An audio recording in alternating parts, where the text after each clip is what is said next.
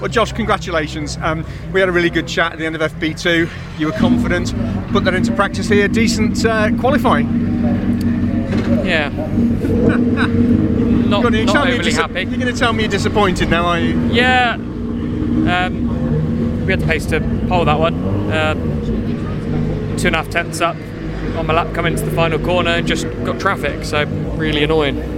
Frustrating, I can see. You had a, a little moment. Was that a lot of uh, of dirt on the track? 'Cause There's been a couple of offs at the chicane, hadn't there? And it looked like a, a dirty line as soon as you stepped a millimetre off the racing line. Yeah, sometimes if you feel like you might drop a wheel off, it's best just to let the car run and go for it on the next lap because often when you try and fight to keep it on, that's where big accidents happen. So sometimes you just got to give up a bit mid corner, let it run, and, and live to fight another day. So um, yeah, no, nothing dramatic in the car at all.